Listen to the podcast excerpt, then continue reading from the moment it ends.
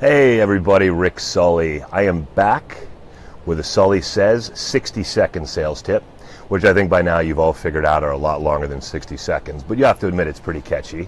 Got a lot of compliments last week about the beautiful backdrop, so we uh, decided to come back for a second consecutive week. I'm trying to move off to the side a little bit to give you a little bit, uh, a little bit better view. Those of you listening on the podcast, you're going to have to use your imagination. But what I want to talk to you about this week is some a term that you've probably never heard before. The power of positive speaking. Okay? The negative people drive you crazy. The way they act, the way they carry themselves, and worst of all, the way they speak. You know, I try not to surround myself with negative people. Sometimes it's unavoidable. But I certainly make a conscious effort to use positive words and phrases throughout my life. Why do I do that? Number one, it's going to elevate my attitude.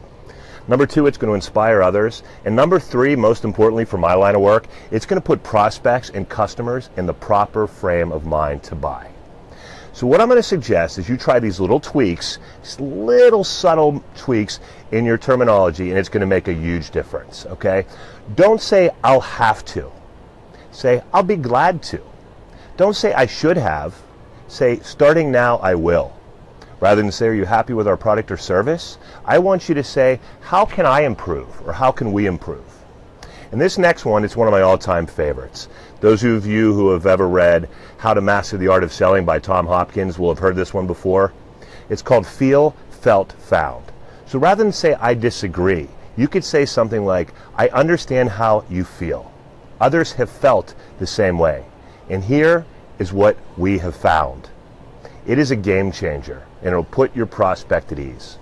So what I want you to do is I want you to open your eyes and your ears and I want you to listen and, and visualize the impact this is going to have on your prospects and watch as your sales start to increase. I want you to do me a favor. If you like what you heard today, make sure you share it, like it, comment on it, and visit ricksully.com.